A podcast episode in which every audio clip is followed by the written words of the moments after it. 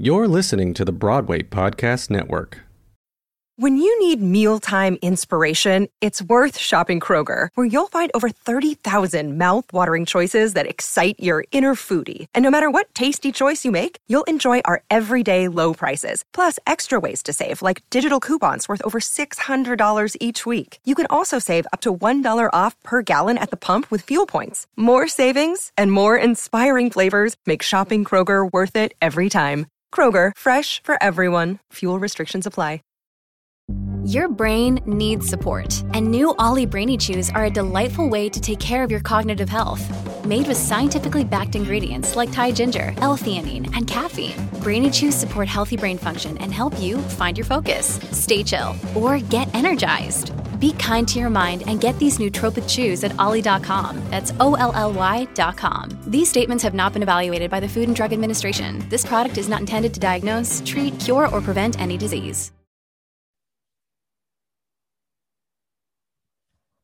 Hi, I'm Andrew Child, and welcome to 50 Key Stage Musicals, the podcast, a companion piece to the Routledge Press publication 50 Key Stage Musicals, which is available for purchase by going to routledge.com or clicking the link below in today's show description. Today's episode focuses on Chapter 14, West Side Story, and with us today is Boston based theater artist Carla Mirabal Rodriguez. Carla Mirabal Rodriguez is a Boston based actor, director, and producer originally from San Juan, Puerto Rico. She has worked with theater companies such as Central Square Theater, Boston Playwrights Theater, Company One, Teatro Chelsea, and is the artistic assistant at the Huntington. Recent credits include Macbeth, Temporary, and Romeo and Juliet. She holds a BA in theater performance from Northeastern University. Carla, thank you so much for chatting with me today. Thank you so much for having me. I'm so excited to be here. Yeah, so I'd love to dive right in and sort of ask the big question. Uh, not to say, you know, why are you here today? What are you doing? But I would love to know, as a Puerto Rican theater artist, what do you have to say about West Side Story? What is your connection with the show in question, West Side Story? Oh my gosh, how much time do you have? um, no, no. Well, of course, I would say it started early, right? Quote unquote early. Mm-hmm. Right. I heard about West Side Story right around the beginning of when I really started getting into theater and seeking out um, like all these movie musicals and things to see. Um, mm. When I was around, I don't know, after Les Mis came out, the okay. Les Mis movie.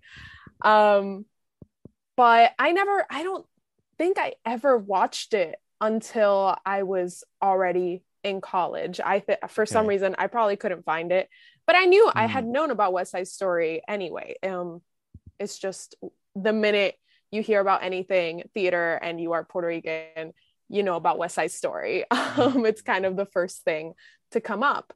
But I think the like, not to start on a down note, but the no, like first experience I had with West Side Story was actually my first audition in the United States when I came to audition for universities. And in my very first audition, which happened to be like this group audition setting, um, mm. as if auditions aren't stressful enough, mm-hmm. um, it was this group audition setting. And the person auditioning, who must have been something, a professor or something in that college, was looking at my resume and she said, Oh, you're Puerto Rican. And mm-hmm. then said something along the lines of, Do you want to live in America? Like, very in the Ooh. like tone of the America song from West Side Story. Okay. And I was just like, What do you do with that? what right. do you do? Right. When you, are, when you are confronted with that? It was a little, it was pretty unexpected. And it's not like I had any in that moment any like bad feelings about West Side Story or anything. It was mm-hmm. just a little like I don't know that that's the way I want to be identified. right. I mean, it would be one thing if you were to say I was, you know, when people saw on my resume that I'm from Puerto Rico, that people are asking, "Have you ever been in West Side Story? Have you ever seen it?" It's like another level to sort of do a joke from West Side Story. It's it's it's kind of wild to just have this like right this like theater professional who Mhm, was who she she was a white woman mhm. say to like sing this song at me while when I'm about to audition for a program. Mm, Um so that was like kind of like a defining experience for what it it gave me an idea of what how West Side Story has defined what Puerto Rican is in American Mm. theater. okay. And so that- do you think was that experience an anomaly? Or when you are meeting people who are working in theater is their mind immediately saying oh like west side story it it hasn't happened to such an extreme level. Okay. Um but it comes up. Like west side story does come up. I Mm, yeah it really is just i mean of course now there's like a couple more things right now there's in the heights um Okay. there is there are more writers or more latina voices in the mix are more puerto rican voices in the mix but Mhm. still the thing that is like very well known is west side story and the thing that you quickly learn is that everybody has an opinion about it mhm, every Puerto Ricans, like there is no agreement. Like there are people who hate it, there are people who love it.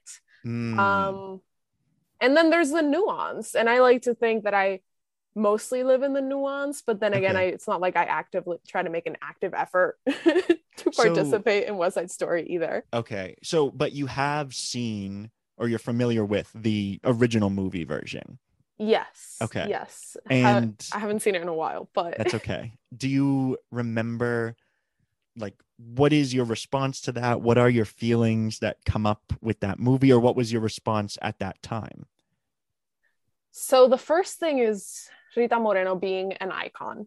I just Mhm. have to say, like, she is she is truly so inspiring. And I watched her documentary recently, which Uh-huh. I just thought was amazing. It's just to see in that sense of like, oh, this was her first real role. This was the first time she got to play a real person Mm, rather than just essentially being like a sexy Latina prop right. which is what she had been interpreted as before. Or a sexy just non-white prop, you know, cuz it feels yes, a because lot of she her wasn't. early She was not always Latina. It's right, true. right. It It's was just true. like, well, you're not white, so we're going to you're to be So you're gonna be Siamese, you're going to be ethnic, yeah, quote whatever unquote. we need. Um yeah, but so seeing her in Anita and knowing that she is actually from Puerto Rico is that is that something that sort of brings you into like you said some people can sit in the nuance with West Side Story was that something that kind of did that for you yeah. I mean, that's like the first thing about it that drew me in, knowing that she was in that because I knew who Rita Moreno, like okay as like an aspiring Puerto Rican actress, Mhm. theater maker, growing up, I knew who Rita Moreno was. hmm but I hadn't really seen her in much. Like she just it's just the kind of way that you like she has celebrity status, you know? hmm Um but I hadn't really seen her until I watched the actual film. okay Um so I would say she was like definitely the thing that drew me in and then the thing that stopped me from watching it many times it did take me a second to get through it hmm was the fact that nobody else on it was not only they weren't Puerto Rican, they weren't Latino, right Latina, Okay. Latinx, period. Like it Mm, was just a lot of brown face, including Rita Moreno, who they also like they darkened her skin tone to make her seem more Mm. like what was seen the, as the stereotypical Puerto Rican. Um, Okay. So that definitely has to be acknowledged. It has a lot of the movie has a lot of issues. Um, yeah, no, to, to say the least. So, would you say because now we have a new adaptation, sort of a remake of the movie, um, if you will, and while I still think there's a lot we can discuss there, um, the issue you just hit upon uh, is no longer as present, is no longer as Mhm. prevalent because they aren't actors in brown face playing different roles. They are yeah. uh, Latinx actors. They are Puerto Rican performers. Um, do you think does that solve all the problems in West Side Story and this movie gets a gold star? Absolutely not. Okay. Um, I will say that is one thing, and that I am very glad to see. I am very glad to see all this um new and established Latina ta- talent being uplifted. I love that. Mm, What I don't love is how it is every what I don't love is that the people behind the scenes are so they're also white mhm, and male right. usually. mhm, So we've got right Tony Kushner mhm, adapting the book. We've got Steven Spielberg directing. Um, and then of course Sondheim wrote the music, Bernstein. Right. Sondheim wrote the lyrics, Bernstein wrote the music. mhm, We know this. Um, so I would say that also causes a disconnect. And while I have not actually seen the remake, mhm. I have been reading a lot from Okay. specifically Puerto Rican um, theater makers, Puerto Rican filmmakers, and Mm, scholars saying, and just just Puerto Rican people offering their opinions on like why they like the film or why they didn't like the new film. Right. Yeah, yeah, yeah. And Um, is there any sense of consensus or are you leaning more toward any arguments for or against enjoying or even seeing the movie? Hmm. I would say I'm probably just leaning against it because of that because I Mm, I know this happens all the time, but I just see this huge budget film and mhm, it is still, but it is still, you, there are still things about it that you, well, they could have, but they didn't change. So in the end, in this story, the Puerto Ricans are always going to be the antagonists. The, the sharks are always going to be seen as the antagonists. That is the way the story is Mm. written. And that was not changed for the new movie um, mhm, even if a little bit more nuance was thrown in there. And this this has been something that I have been seeing crop up in articles mhm, um, of like, yes, you can solve these sort of like surface level problems, which of course were huge problems, right. but in the end, what is the benefit of reviving this story, this movie, this iconic movie that really defined in not just the theater space, but just culturally defined for the world what Puerto Ricans were Mm, um, and what Puerto Ricans look like, what Puerto Ricans sound like, what Puerto Ricans are like. And that painted a very violent image, um, mm, which coming from this place, like, right, I'm Puerto Rican, I grew up there. I my whole family is there. I moved here when I was 18 to go to college. Um, so I I very much am still like home is Puerto Rico, right? okay. So seeing that and he, even just hearing the words like let it sink back in the ocean like that that hurts that is Mm, hearing those things and knowing that they weren't this is not like a puerto rican critiquing puerto rico like this was a white person right. who wrote this Putting then you- words in the Puerto Rican characters' mouths. and then when you add the lens of colonialism onto it when you add the fact that you know steven spielberg had said that he wanted to revive this movie because he wanted to draw attention to the situation at the us mexico border. But puerto ricans are us citizens. Hmm like every you puerto rico is a us territory but if you ask a puerto rican they're more likely to call it a colony. Or at least Okay. let me not speak for all puerto ricans. If you ask me Mhm. i would call it a colony because that is very much the way it feels and the way a lot of laws and rules and boards are imposed upon us so Mm, people what isn't taught what or at least i don't recall being talked about in the movie the reason they migrated was because of colonial reasons right. Right. and so the it it kind of fails and i can't speak for the new movie of course but it kind of fails to represent that aspect of it all Mm. So I'm curious because not only do we have two very popular movie adaptations. Um, we also have, you know, there was a recent Broadway revival that sort of re-envisioned the whole thing, pared it down. Ivo Van Hove. Uh, shortly before that, Arthur Laurents uh, came in and directed a Broadway revival that Lin Manuel came in and rewrote some of the libretto for. Um, we at the Bernstein Centennial, we saw everyone around the country sort of engaging with these conversations like, does Maria have to be sung by a Puerto Rican performer if we're just doing the songs out of context, you know? Um, and other conversations like that. So it really does feel like West Side Story is still popular, is still being programmed, is still being seen. I'm curious because you've worked as a performer, you've worked as a director, you also work in an administrative capacity with different theaters. What would you say to an eager producer who's saying, I'm going to revive West Side Story in the season uh, in 2022? Well, I would. my first question would be why, mm-hmm.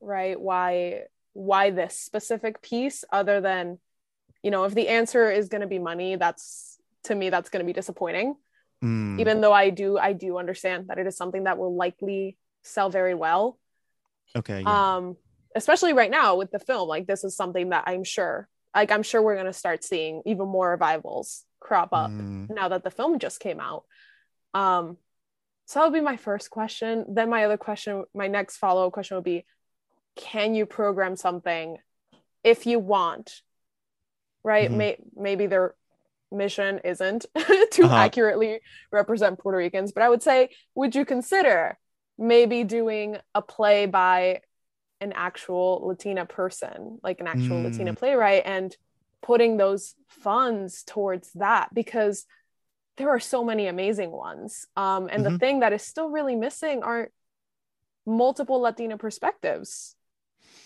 Mm. And then if they say we really want to do a musical that will sell tickets, I'll say okay, do in the Heights. You know, Okay. Would you would you say that In the Heights is not just from a commercial standpoint, but from the standpoint of representation, from the standpoint of equity, from the standpoint artistically, is In the Heights, would you say a worthy counterpoint to the portrayal of Puerto Ricans in West Side Story? I would say it's definitely much more generous. Hmm. Um, and I,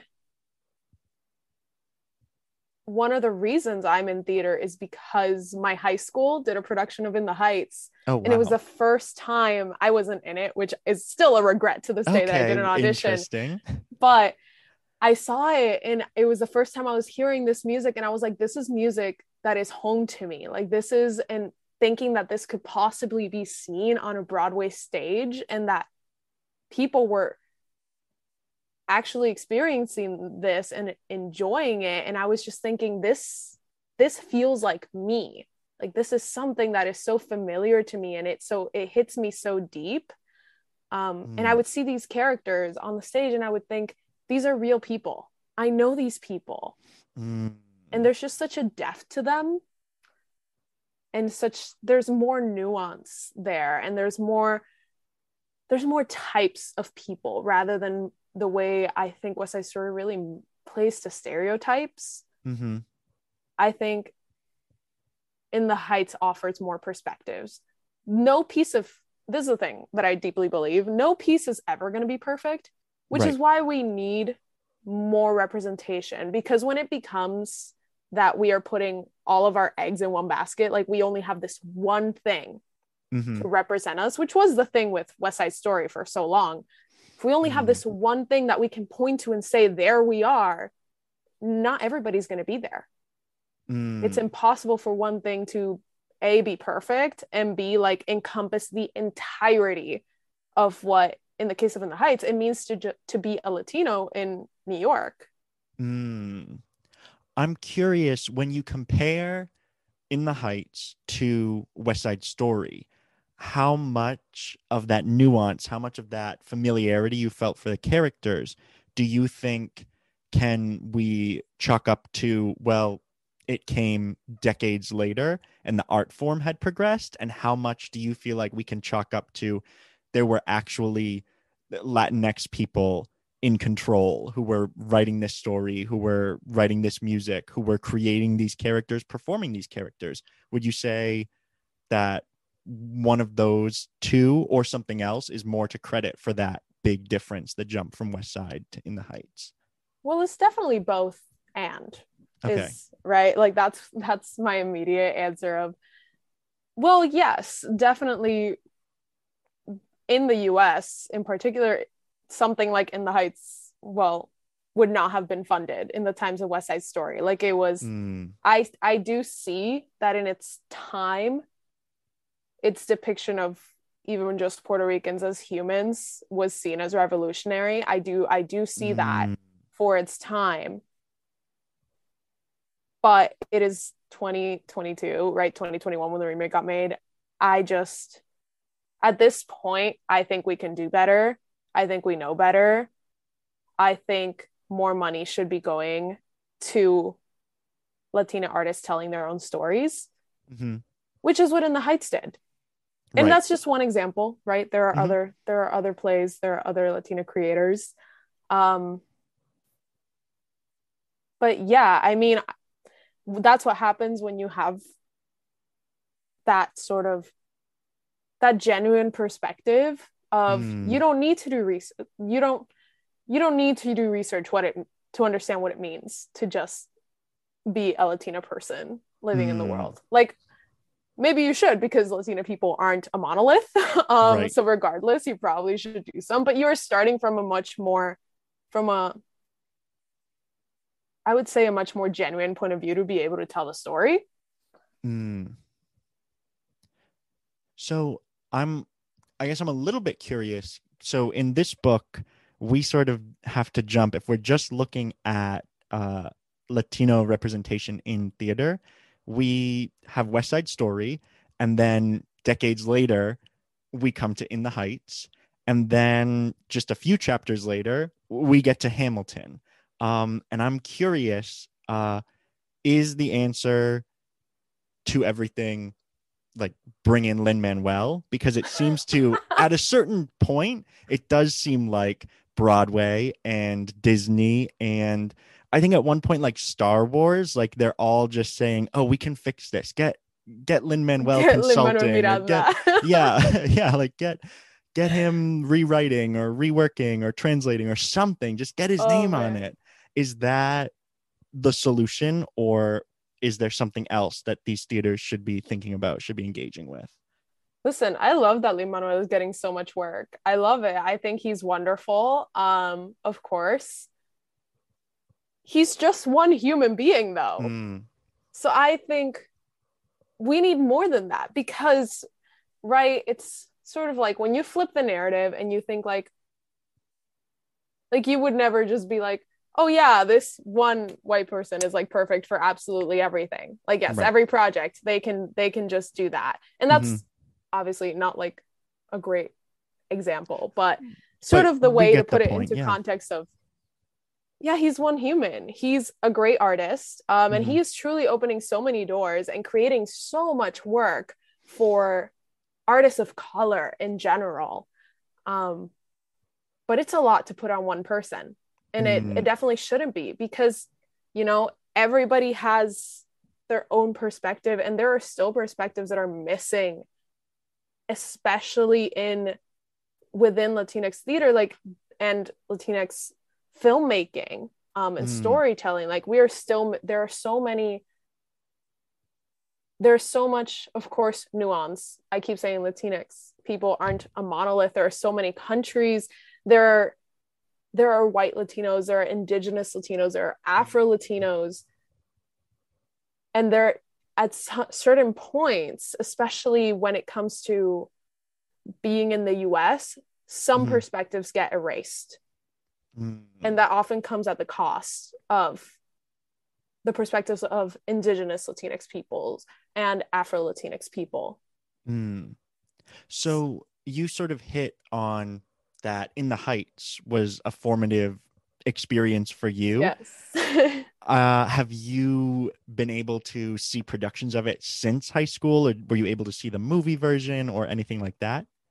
yeah, yeah. I saw I saw a version of it at Wheelock Family Theater Okay. um in Boston a few years ago. I don't that was pre-pandemic. I Right. don't remember when they did it, but it was definitely pre-pandemic. So I think that's the only other version I've been able to see live. okay. But I did see um I did see the movie. Yes. and w- what did you think about that movie? Like, Oh, was so that a good experience, or similar to seeing it at your high school, or it fell flat? What, what, where do we stand with that movie? I just so much to say about it, but like in general, uh huh. I I did have that feeling of like, oh my gosh, I I do love this. I this is like the sounds of it, Mm-hmm. just like the sounds, the like the Spanish of it, it all feels so genuine and so I just I can't even explain. I feel it so deeply in my soul where I'm like, oh my gosh, I feel seen by this. Mm, Um, but recognizing that not everybody felt that way.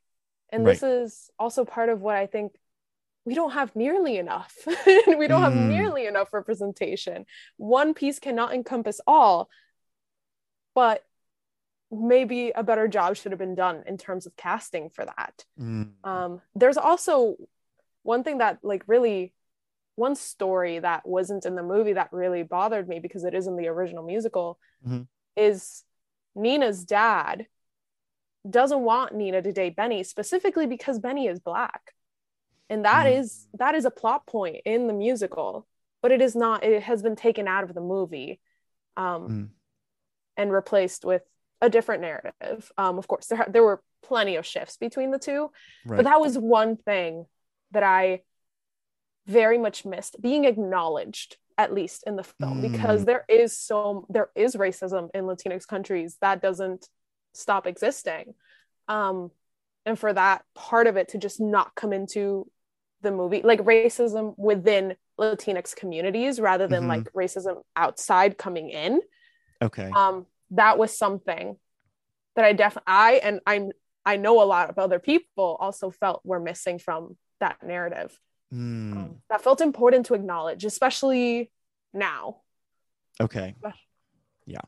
So yeah, we'll go back because you have these positive things that you said about in the heights uh feeling Yeah. seen feeling like there's there is some nuance um even if it didn't totally translate to the movie i'm curious i'm curious as a theater artist and ostensibly as someone who's engaging with theater as an audience member as well are there performances you've seen or that you've been a part of? Are there artists whose work you really have gotten to admire whether you've seen it or engaged with it in a different way?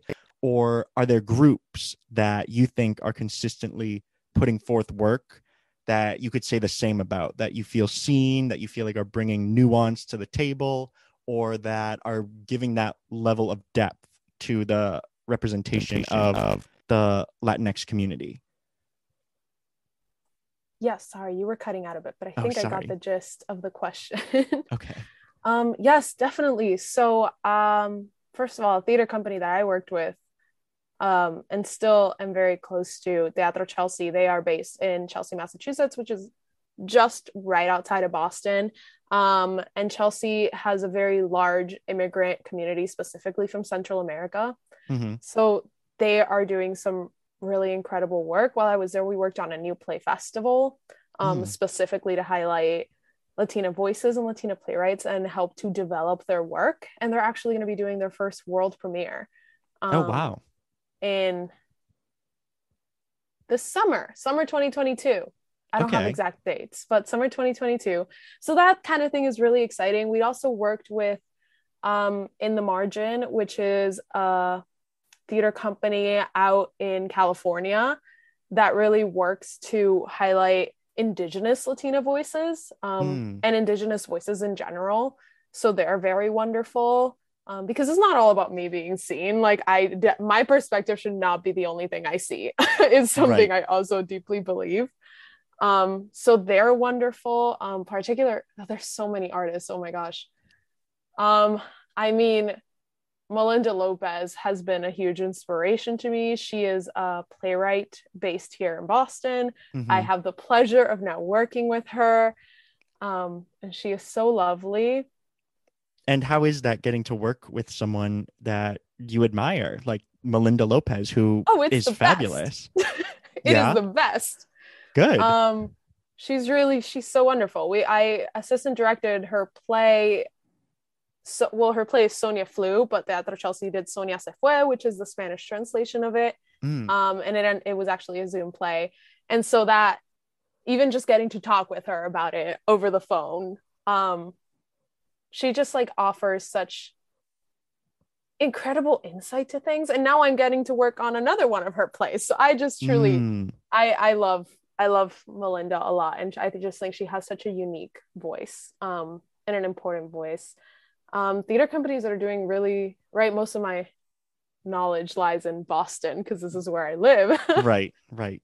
but I mean, of course, in New York, there's the Puerto Rican Traveling Theater, um, Pregones. Like they've been Mhm. around forever, or not forever, but they are very well established, um, and still very important to the community overall. Mm. Um, so they're really great. Oh my gosh, who else? I mean, they're just playwrights that I truly just so deeply ad- admire and hope to get the chance to work with. Like Jose Rivera is one of my favorite playwrights. Mm. Um, you have a favorite play that you would love to work on by Rivera? oh my gosh, I love Marisol because it's so kooky. Like Me it's too. so weird. I'm so And I glad you just- said that. I love I that love play. Cool. Would you say, and this just sort of came to mind, um, these names that you're mentioning, these theaters that you're mentioning, would they also make your list if we were to say there are listeners right now who are hearing this and saying, oh, yeah, the only Latinx theater I'm familiar with is from this book. It's two Lin Manuel musicals and West Side Story, if we qualify that as Latinx theater would these names um, jose rivera uh, melinda lopez would those be a good starting place for people to be looking if they want to read more or see more latinx theater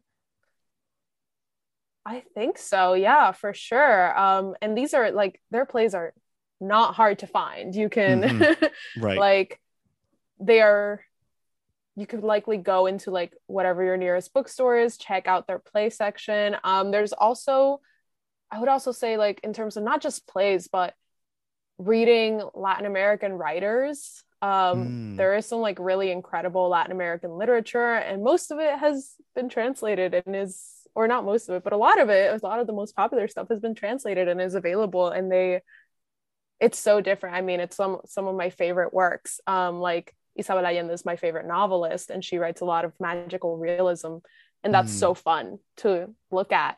Um, also, Quiara Hudes Alegria, like she wrote the book for In the Heights, and she's also she she is a playwright. She has many plays out. She also has a book out as well. So even just looking at the people who like contributed to these works, like you can definitely find more in their own body Mm. of work. she has um correct me if i'm wrong i believe she did um now i can't think of the name of it she had a musical though um miss yes, you, Miss like, You hell. Like Hell. were you able to ever see that anywhere I haven't. I Okay. oh oh my I got so close to directing a production of it once and then we couldn't get the rights. oh no but okay I I did I have listened to the music. It's it's a it's fun, it's deep, Mm. it's good. It's it's Yeah. also it's devastating if Yes. folks listening want to give it a listen i'd recommend it some of the songs first It of takes all you on a journey. it literally it takes It is actually on a journey. there is actually a journey but it does some of the songs just warning are so catchy they'll never leave your head Mhm. um and then it's it's just a it's a devastating musical i think um i mean ultimately there's a lot of uplift there's a lot of humor there's a lot of Yeah. joy um, yeah. but ultimately Yeah, the overall arc. yeah is not not a happy ending no No. spoilers but um yeah that's all really fabulous really good stuff Uh, so I'd also love to ask if we have any listeners, because you know we've got people all over the spectrum listening to this show. Um, if we have listeners who are in Puerto Rico or are elsewhere in the world thinking about coming to un- the United States to study theater, to work in theater, would you have anything that you would say to them? Any advice, any messages, anything? Yeah. I would say, first of all, don't let people put you into a box. Don't let people define who you are and mm. tell you what you should want to do. Um, because that's something that I ran into quite a bit, especially with typecasting and all that kind of stuff. Mm-hmm. Um, so, you know, you're going to have to fight for it, but fight to do what you want to do and fight for the things that you want to do. And then also, the other thing I would say, just in general, remain curious, remain so curious, try things out just because you never really know. I also came into my bachelor's like not knowing much beyond acting. I came mm. in hmm. very clearly set on I'm an actor and that is it. mm-hmm. and I mm-hmm. don't do anything else. And then I happened upon a directing class and then I was like I had a whole crisis where I was like, "Wait, am I a director? am I oh not an gosh. actor?" Uh-huh. Um and then I was like, "Why can't I be both? Why why couldn't I do both?" Um and then cut forward like another year i'm like wait this producing thing mm.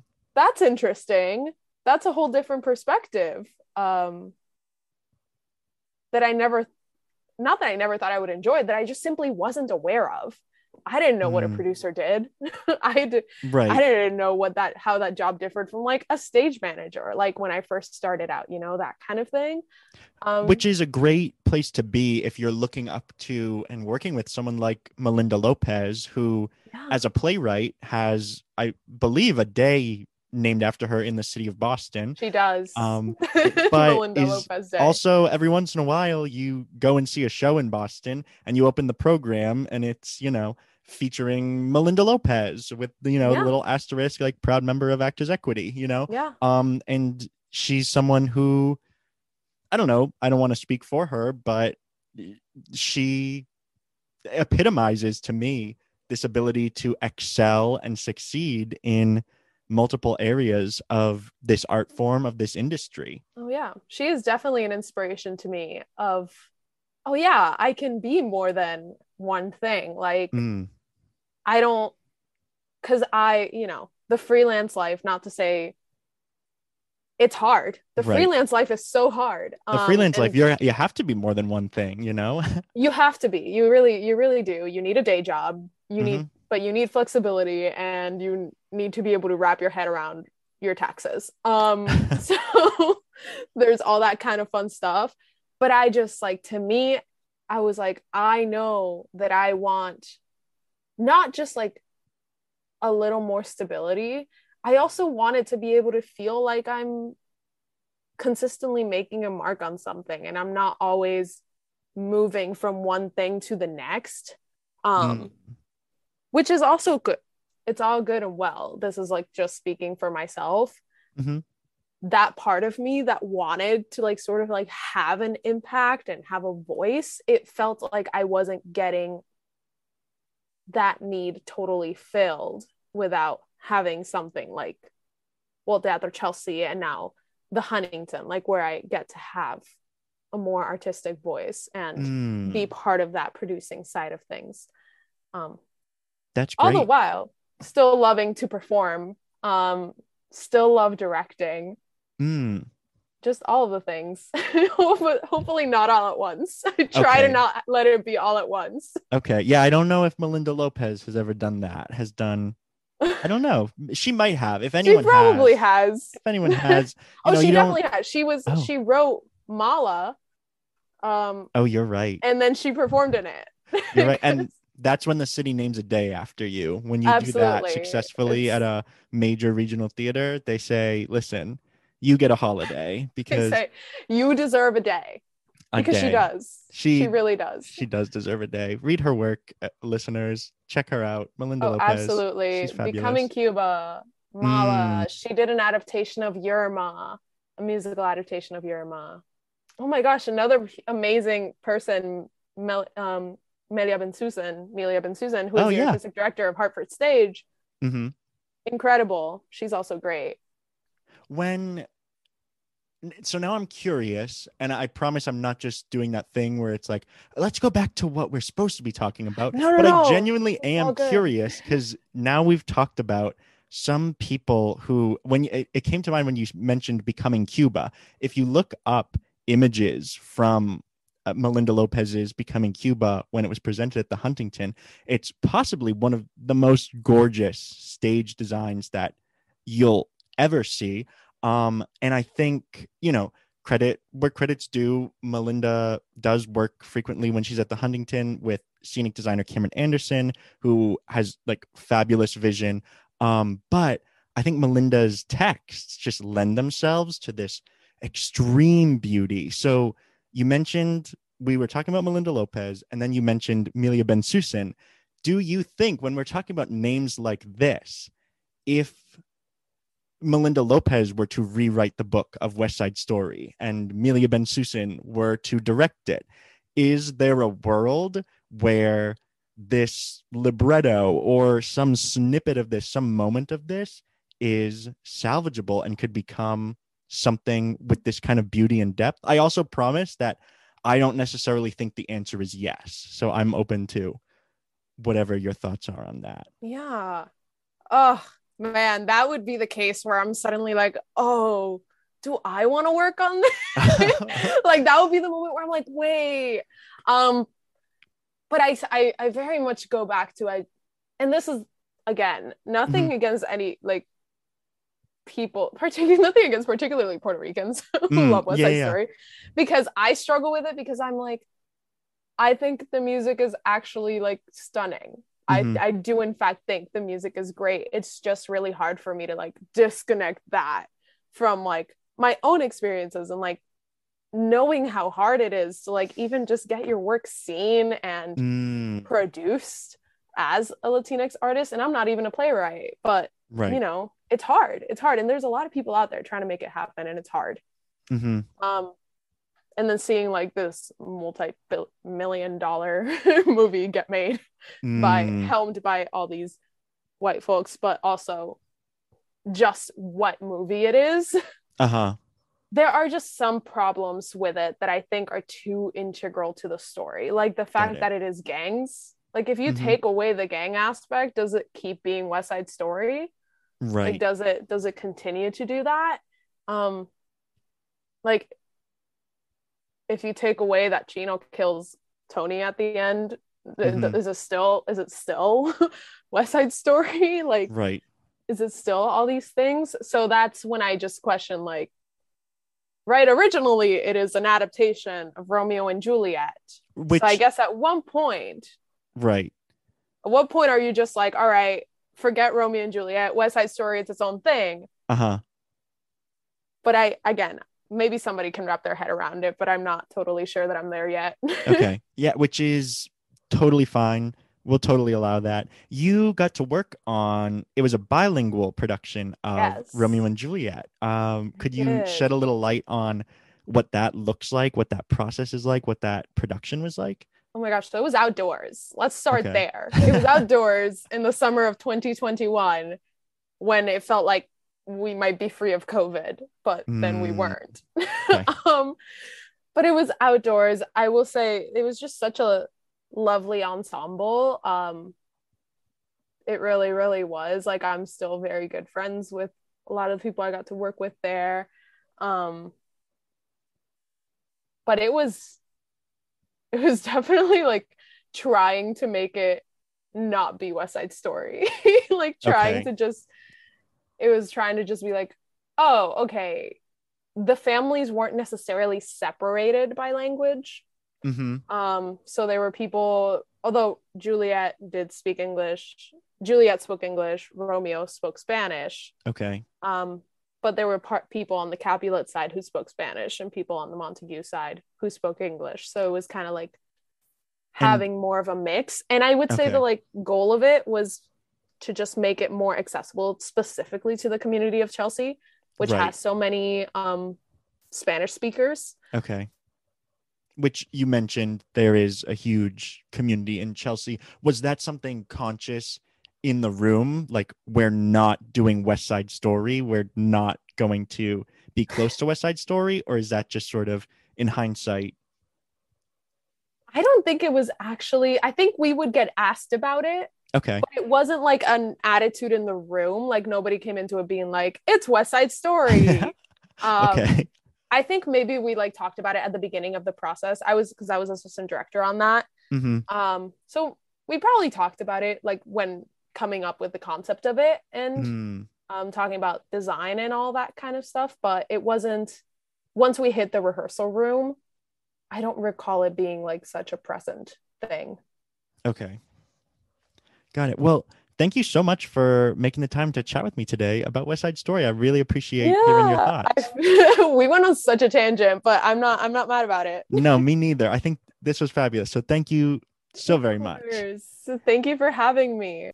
Hey guys, it is Ryan. I'm not sure if you know this about me, but I'm a bit of a fun fanatic when I can. I like to work, but I like fun too. It's a thing. And now the truth is out there. I can tell you about my favorite place to have fun Chumba Casino. They have hundreds of social casino style games to choose from, with new games released each week. You can play for free anytime, anywhere and each day brings a new chance to collect daily bonuses. So join me in the fun. Sign up now at ChumbaCasino.com. No purchase necessary. VGW. Void were prohibited by law. See terms and conditions. 18 plus. Step into the world of power, loyalty, and luck. I'm going to make him an offer he can't refuse. With family, cannolis, and spins mean everything. Now, you want to get mixed up in the family business. Introducing The Godfather at ChumbaCasino.com. Test your luck in the shadowy world of the Godfather slot. Someday, I will call upon you to do a service for me. Play the Godfather, now at ChumbaCasino.com. Welcome to the family. No purchase necessary. VGW Group. Void where prohibited by law. 18 plus. Terms and conditions apply. Next, I'm speaking with Caridad Svich. Caridad Svich won a 2012 Obie for Lifetime Achievement. Svich has been a guest artist at the Traverse Theatre in Edinburgh and the Royal Court Theatre and has taught playwriting workshops at Paines Plough Theatre in London and the US Cuba Writers Conference in Havana. Svich sustains a career as a theatrical translator as well, mainly of the dramatic work of Federico Garcia Lorca. She has received fellowships from the Radcliffe Institute for Advanced Study and the California Arts Council. She has trained for four consecutive years with Maria Irene Fornes.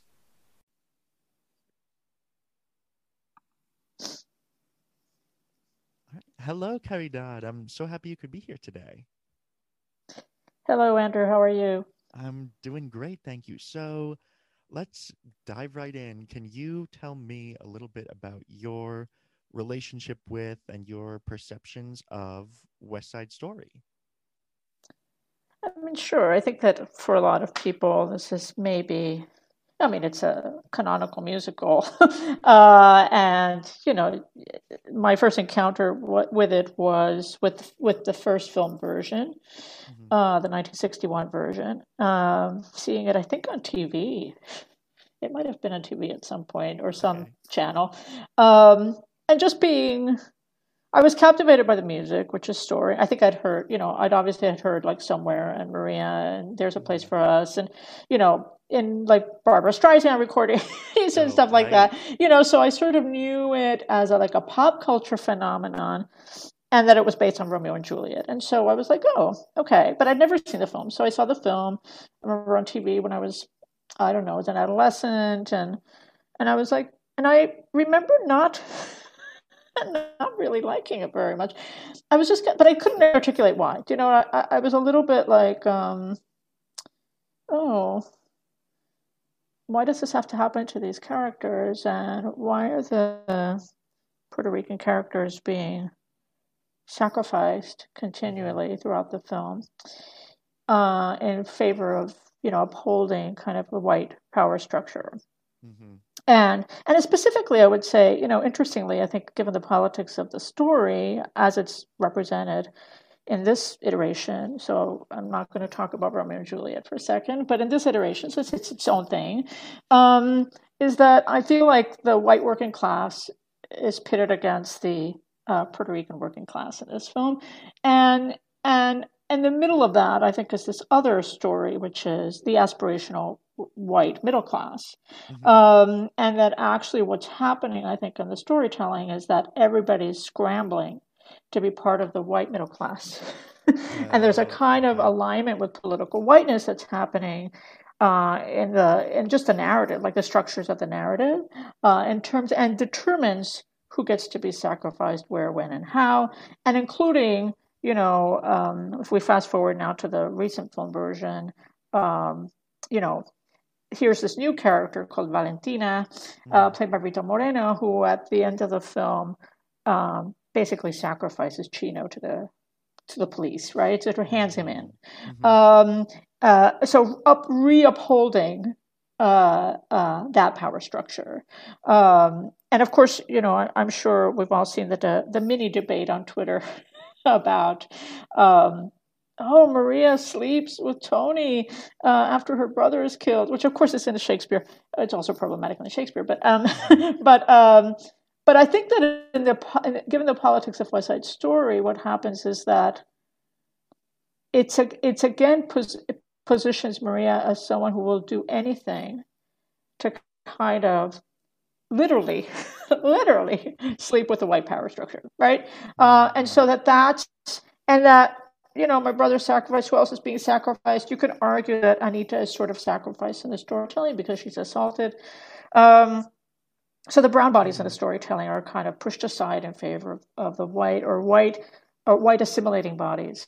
Um, and uh, I find that, you know, obviously I find that incredibly problematic and uh, needless to say. And, I also think the fact that it's the musical that for a lot of people, maybe, you know, like, okay, I'll phrase this this way, which is that if you're a Latin person, Latin Latinx person, um, and you're moving through um, politically white spaces, invariably as an artist, you'll be like, West Side Story. Uh-huh. Don't you just love it? You know what I mean? There's a kind of like, you should, you're aligned with that because it was, I mean, truthfully, it was a, a mainstream film, the 1961 film, is a mainstream film that mm-hmm. featured not all the not all the actors. There was a lot of brown face happening in that film, but um, but there were you know Rita Moreno. Like there were there was a kind of notion, a, a, a kind of bid to representation. And so for a lot of people, that was like, oh, Puerto Ricans exist. you know okay. and um and so you know and the music uh, is not actually puerto rican i mean the music is colonial i mean bernstein is doing um uh, spanish uh, kind of structures in the music he's doing flamenco paso doble and like you know and so but it somehow gets people so it, it kind of i mean the music is also reinforcing colonialism which i think is fascinating. So um, but that becomes sort of a reference point like we're like if you're a latin person and an artist that that you can't not deal with west side story because it's just there and it's sitting there as a monolith.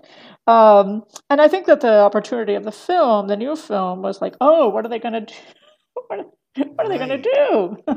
um, and so maybe I'll stop and let you kind of intervene.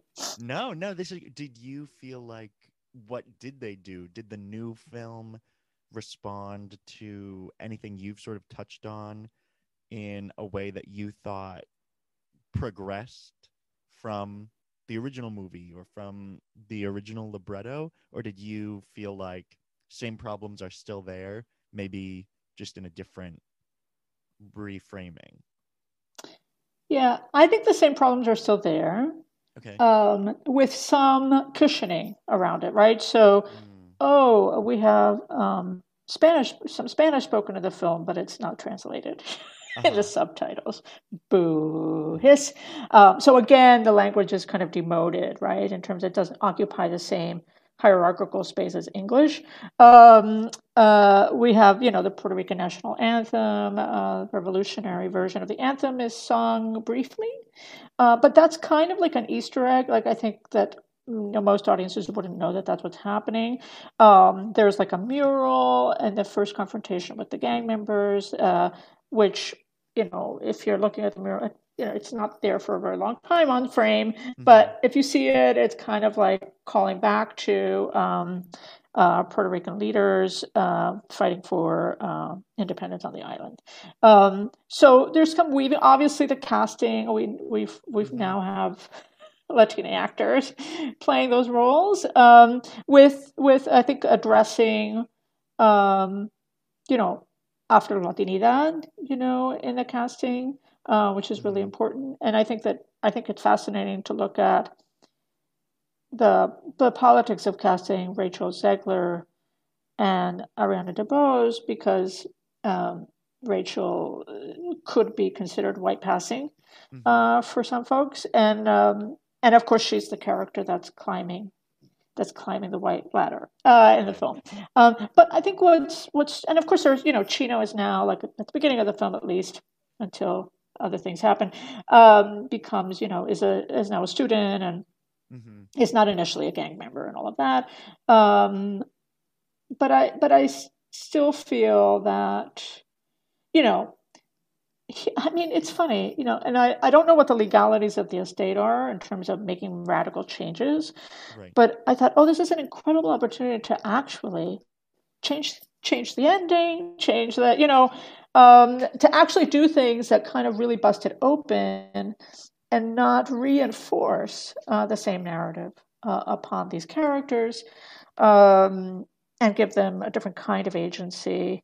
Uh, and maybe have them recognize the traps that they're in. You know, I mean, the the sort of white middle class aspirational trap um, is how they're being pitted against each other. You know, that power structure is actually what's determining this i mean one of the things that's determining uh, besides supremacy is like uh, white supremacy is this, this kind of like you will you know you will fight each other for the crumbs you know to death mm-hmm. while you know everyone else is like the powers that be the powers that be the invisible powers that be are actually moving everything around you know and so i think that that is i think slightly more illuminated in this film uh, through some of the staging and um, maybe in thinking about it, or maybe just time has caught up with it. You know, mm-hmm. I do mm. think that they amplify Tony quite a bit. His his narrative gets kind of a little bit of boosting, uh-huh. and I think that to that degree, I'm like, why? Okay. Yeah. uh, you know, because it's like you know, actually, first of all, I mean, I can't, I can't even begin with uh, Ansel Elgort, but um, um, I just can't. Uh, but but I also I think that that actually hurts the film interestingly, I think, mm. to have uh, that storyline boosted because uh, it privilege again it privileges his storyline. You know, like right. why not boost somebody else's story? You know, like why not boost Anita's storyline more or or Bernardo's mm. storyline more? Or you know, like I, I feel like so it, it kind of it weirdly. I mean, the film is very you know both films are very super complicated. I think this film because it's coming from Spielberg and Kushner I think is exceptionally complicated in that regard because they're they're both, I think, I can only assume, are aware of all these issues. You know, mm-hmm. this is me thinking the, the, the, best of everyone. You know, right, I assume they're right. aware of these issues, and therefore, oh, you can actually address them even further. Uh, instead of right now, what feels like a little bit of lip service is being paid, but not actually a full digging into. Um, digging into the, the problematics of of the story and how it resonates and it and I think what hurts me more, you know, having you know Ariana. Uh, I mean, obviously she's doing great work and she won the Oscar and um, many other awards and and for her to say like on national television, uh, we all aspire to play Anita. You know, that was like mm-hmm. our dream role, and I was like, no. Right.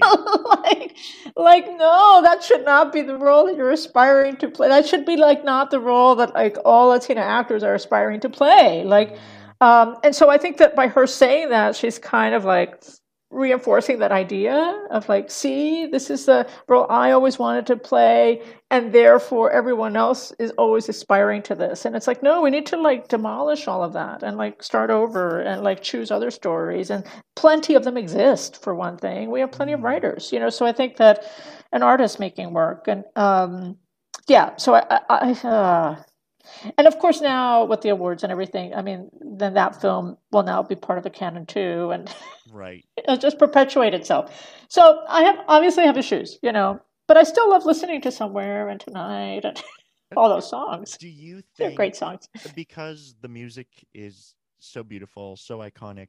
Do you think is it worthwhile for someone somewhere to attack this and go full on and restructure, replot, rewrite the book? Or do you think it's just like, we can move on, we can do something else now? Yeah, I wonder. I mean, a part of me wishes that it could happen.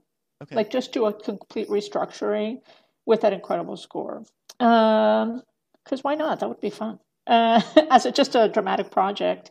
Um, but I, I, I can't I can only imagine that it's probably legally not possible to do that. Mm. Um, but then I also think we can move on, and like it's yeah. it's there, and it's been there, and it's not gonna, it's never going to go away. Do you know what I mean? So right. so I think the the effort needs to be in, in boosting new stories and and you know making sure they're heard and um, new narratives and new characters and stuff like that, not returning continually to the source of what has been a lot of pain for many people. Hmm.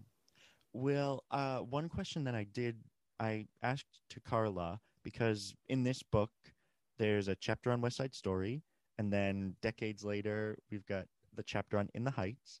Um, right. And sort of in between and since then, do you have any other shows that you think students of musical theater history, people who are interested in this book, in this podcast, any shows that put uh, Latine, Latinx people on stage or are involved with the creative process? Do you have shows that they should be checking out that they should be interested in? Yeah, you know, I mean, Zoot Suit. Are you guys doing a chapter on Zoot Suit? No, no chapter on Zoot Suit. Do you want to talk about what? that a little bit? I know what's happening? No, it, I mean it's a music. You know, I think of it as a musical. You uh-huh. know, um, it is, yeah. it, it, maybe people think of it as a play with songs. You know, but uh, it certainly qualifies as a musical in my book. And um, yeah, and I think that that there should be. I'm actually surprised. that yeah. there aren't more uh, revivals of Zoot Suit. I don't. Maybe it's because the cast is quite large, but okay. that's true of other shows as well. Um, it's it's you know it of course it's it's a uh, oh, you know, this this notion of the universal is really fascinating because West Side Story is seen as a universal uh, thing, uh, and uh, and Zoot Suit is seen as a niche. a niche thing only about Chicano culture. Um, when I when I also I think it's also like a universal story. You know what I mean? If we're going to play the universal game, uh-huh. then I would say uh, that's as universal as okay. and belongs alongside the West Side Stories of the world, right? So um, so I definitely would say Zoot Suit. I think there was also like a, you know, I don't know if there's even a recording of this show, but a, a gazillion years ago. I guess it feels like a gazillion years. It wasn't a gazillion years ago. It was like in the, uh, it might have been in the 90s, maybe early 2000s. No, maybe it was the 90s. There was a musical called, uh, I'm going to get the title butchered, so you might have to look it up, but it's something like, uh, five five guys and Maria. It's one of the first, like mid. It was done in New York. Uh-huh. Five names, five guys named Jose and Maria or something like that. Um, okay. It was directed by Susana Tubert. Mm-hmm. It was a commercial musical. It ran for for a little while, um, uh, kind of in a commercial midtown space. Um, it was kind of like a very, very pre, like super pre, obviously historically in the Heights, mm-hmm. um, but was positioned as, um, you know, a commercial Latina musical, uh, okay. and it's never been revived. Oh wow! uh, it I, had I've that short run. Yeah. Yeah, five guys. I think it's like five guys named Jose and a girl named Maria. It's got like you know, it's got like a funny title like that.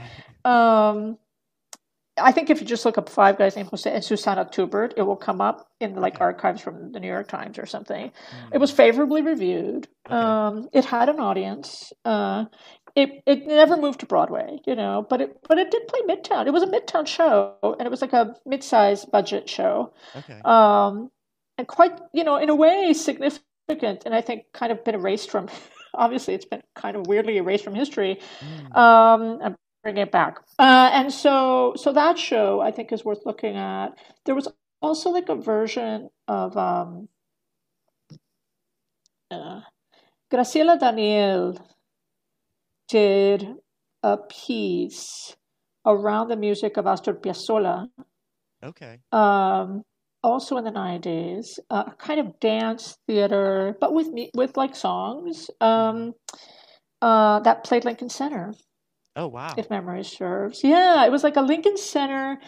You know, this is like I feel like it's like the heyday, like the heyday that will never come back. But it was, it was Lincoln Center and Intar, Intar Hispanic American Arts Theater, uh, which is a very super small company, right? Uh, budget size, collaborated. Um, they collaborated first on a on a musical version of Chronicle of a Death Foretold, hmm which is really interesting. And then they were they worked on this tango project with Graciela Daniele and the music of Piazzolla, uh, and it had a commercial run, um, and then um, you know, and then it's never been seen again. Um, so I think that there's something around digging into some of these p- shows that were at the beginning of like what some people call the first multicultural boom in the Mm. U.S., uh, where there was like funding all of a sudden. Suddenly, suddenly there was funding for some Uh-huh. things, um, and and interest, right? Um, and to see to see if there's to kind of trace those that genealogy a little bit Mm. before In the Heights, because In the Heights didn't come out of nowhere, actually. Right. Um, although it, seems, you know, it sort of burst onto the scene in a very bold way, but uh, but there were like steps steps along the way to make that happen. Um, you know, and then to look at the work of, you know, Dolores Prida, I think worked on a musical for a while um, that uh, again played kind of smaller venues. So I think look at like the writers that were working in Latinx spaces that were actually making musicals. And I will say that Repertorio Español, you know, in New York City, has been doing music, has been doing musicals for a while.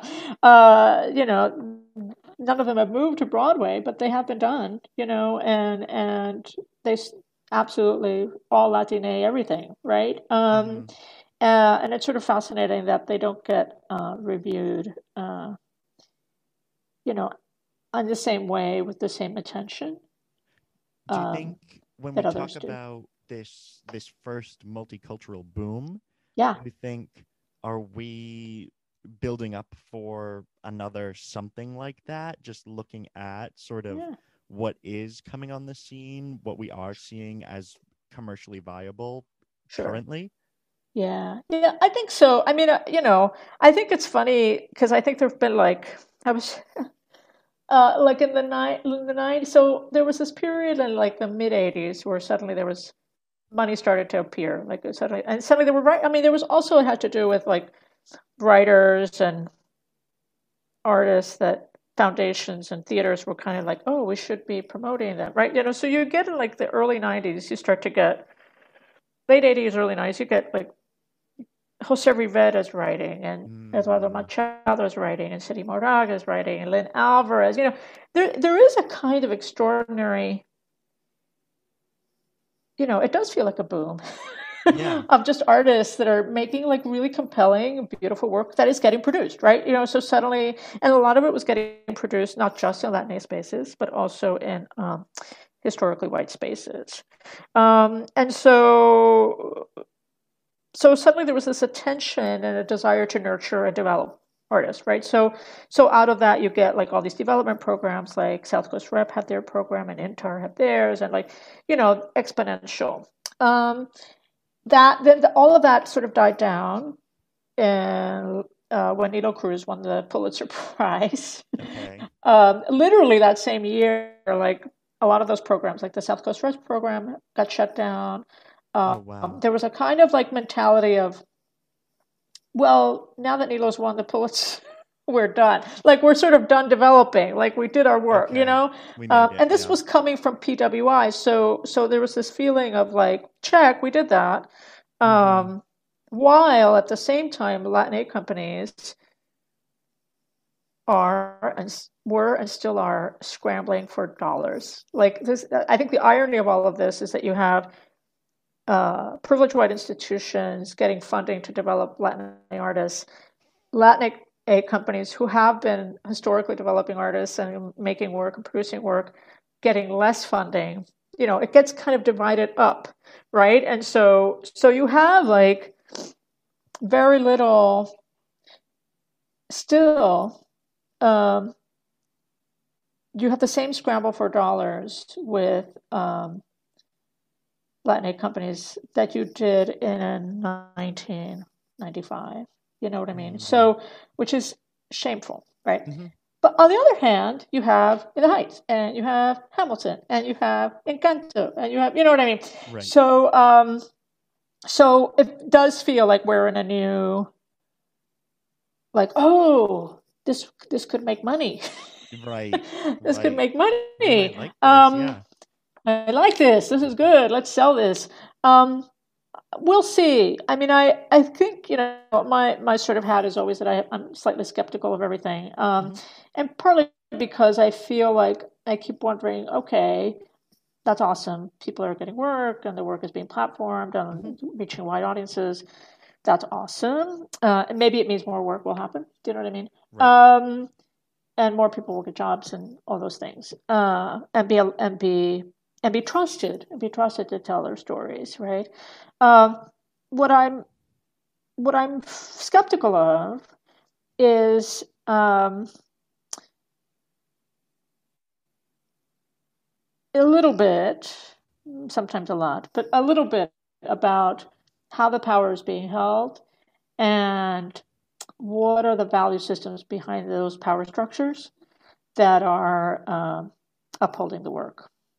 And and I think that, that that is obviously a much more complicated question around um, decadent capitalism and and uh, political agendas uh, that are tied to that. Uh, so, but I but I feel like that's where the thorn is. You know, I think, uh, and that that's going to take a while to dig dig out. Yeah. Yeah. Maybe forever. Mm. Forever. Yeah, well, fingers cro- crossed. Hopefully not. But thank you so much for making time to chat with Oh, me today. This was Yay! wonderful. Totally fun. I hope it was useful. Absolutely. Yay. Absolutely. And thank you, listeners, for joining us today. Please make sure to purchase a copy of 50 Key Stage Musicals by visiting Routledge.com or by clicking in today's show description. If you want to learn more about West Side Story, please also review the links in the below description. I am Andrew Child, and thank you for listening to 50 Key Stage Musicals, the podcast. Hey, it's Leslie Odom Jr. here on the Broadway Podcast Network to tell you about the Rise Theater Directory, a program of Maestra Music. Rise is a national online resource designed to connect and empower backstage and administrative and creative theater professionals from underrepresented backgrounds. If you work or aspire to work in the theater community, this can help you find your next project. And if you hire theater professionals, search the Rise Theater Directory to find your next team. Create your profile now and get more information by visiting risetheatre.org. That's theater with an R E R I S E T H E A T R E dot org because only together we rise. It's time for today's Lucky Land horoscope with Victoria Cash. Life's gotten mundane, so shake up the daily routine and be adventurous with a trip to Lucky Land. You know what they say your chance to win starts with a spin. So go to luckylandslots.com to play over 100 social casino style games for free for your chance to redeem some serious prizes. Get lucky today at luckylandslots.com. Available to players in the U.S., excluding Washington and Michigan. No purchase necessary. VGW Group, void where prohibited by law. 18 plus terms and conditions apply.